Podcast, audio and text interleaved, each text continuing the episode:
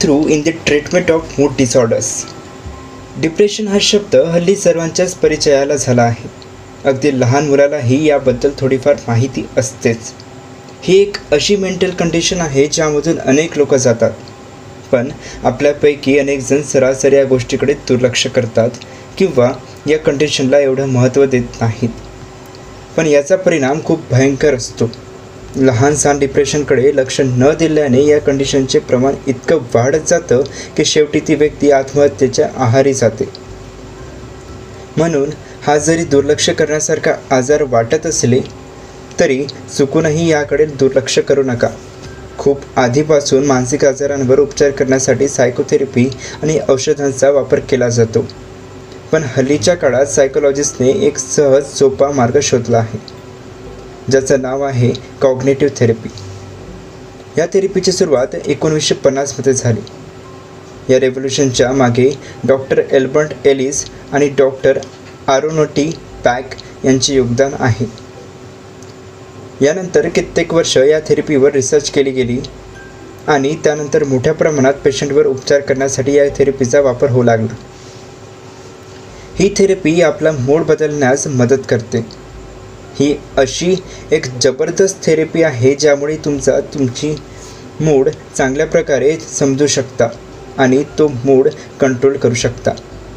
या थेरपीने होणाऱ्या परिणामांचा अभ्यास करण्यासाठी पेन्सिलिव्हेनियामधील सायकोलॉजिस्टच्या एका ग्रुपने एक प्रयोग करून पाहिला. त्यांनी कॉग्नेटिव्ह थेरपी आणि ड्रग थेरपीचा तुलना करण्याचं ठरवलं. यासाठी त्यांनी चाळीसपेक्षा जास्त पेशंट्स निवडले. हे पेशंट्स एकदम एक्स्ट्रीम डिप्रेशनचा सामना करत होते. ते एवढे उदास आणि डिप्रेस होते की त्यांना वाटायचे की त्यांचे आयुष्य पूर्ण संपले आहे आणि आता आयुष्यात जगण्यासाठी काही उरलेच नाही. त्यांच्यापैकी काहींना तर खूप वेळा आत्महत्या करण्याबद्दलही विचार केला होता. तर या अशा लोकांना दोन ग्रुपमध्ये डिवाईड केले गेले. पहिल्या ग्रुपला कॉग्नेटिव्ह थेरपी आणि दुसऱ्या ग्रुपला ड्रग थेरपीसाठी बारा आठवडे त्यांचे निरीक्षण केले गेले. त्यांना वेगवेगळ्या डॉक्टरांनी तपासलं जेणेकरून ते ठीक होतील. आणि मग शेवटी या प्रयोगाचा निष्कर्ष आला जो सर्वांनाच आश्चर्यचकित आणि हैराण करणारा होता. यामध्ये ते सिद्ध झालं होतं की कॉग्नेटिव्ह थेरपी ही अँटी डिप्रेसंट औषधी एवढंच आणि काही केसेसमध्ये तर त्यापेक्षा जास्त प्रभावशाली होती. प्रचंड डिप्रेशनमध्ये बुडालेला पेशंट जेव्हा ड्रग थेरपी ट्राय करतो तेव्हा त्याला त्या औषधींसोबतच दुसऱ्या साईड इफेक्ट्सनाही स सहन करावं लागतं. पण कॉग्नेटिव्ह थेरपीमध्ये तुम्हाला जे परिणाम आहेत ते लगेच समोर दिसतील. कारण ती थेरपी फक्त तुमच्या मनावर फोकस करते आणि तसेच याचे काही साईड इफेक्ट्स नसतात. ही थेरपी आपल्या शरीरावर नाही तर मनावर उपचार करते. त्यामुळे ही थेरपी इतकी इफेक्टिव्ह आहे की मनाबरोबरच याचा शरीरावरही परिणाम होतो. How to diagnose your moods the first step in the cure तुम्ही डिप्रेशनमध्ये खूप बडाला आहात की नाही असा प्रश्न तुम्हाला जर सतावत असेल तर यासाठी एक सिंपल टेस्ट आहे जी तुम्ही स्वतःही करू शकता. आणि त्या टेस्टचं नाव आहे बी डी सी यालाच बर्न्स डिप्रेशन चेकलिस्ट असंही म्हणतात. यामध्ये तुम्हाला एका पानावर काही प्रश्न दिले जातात आणि त्यांची उत्तर मल्टिपल चॉईस स्वरूपात दिली जाते. त्यापैकी आपल्याला एक उत्तर निवडायचं असतं. हे प्रश्न खूप सोपे असतात पण त्यावरूनच तुमचे प्रॉब्लेम जाणून घेतले जातात. आणि यातून आलेल्या स्कोर्सवरून आपल्याला समजते की आपण आनंदी आहात नॉर्मल आहात की डिप्रेस आहात. तसेच या थेरपीद्वारे आपल्याला हे देखील समजते की आपण डिप्रेशनच्या कोणत्या स्टेजवर आहोत. जसं की माइल्ड डिप्रेशन मॉडरेट डिप्रेशन म्हणजे मध्यम डिप्रेशन आणि एक्स्ट्रीम डिप्रेशन ही टेस्ट आपल्यामध्ये होणारी इम्प्रूव्हमेंट देखील मॉनिटर करण्यात मदत करते. आता तुम्ही विचार करत असाल की एखादी व्यक्ती स्वतः स्वतःच्या डिप्रेशनवर उपचार कशा करू शकते? ते किती भयानक आणि जीवघेणं असेल? पण नाही असं बिलकुल नाही.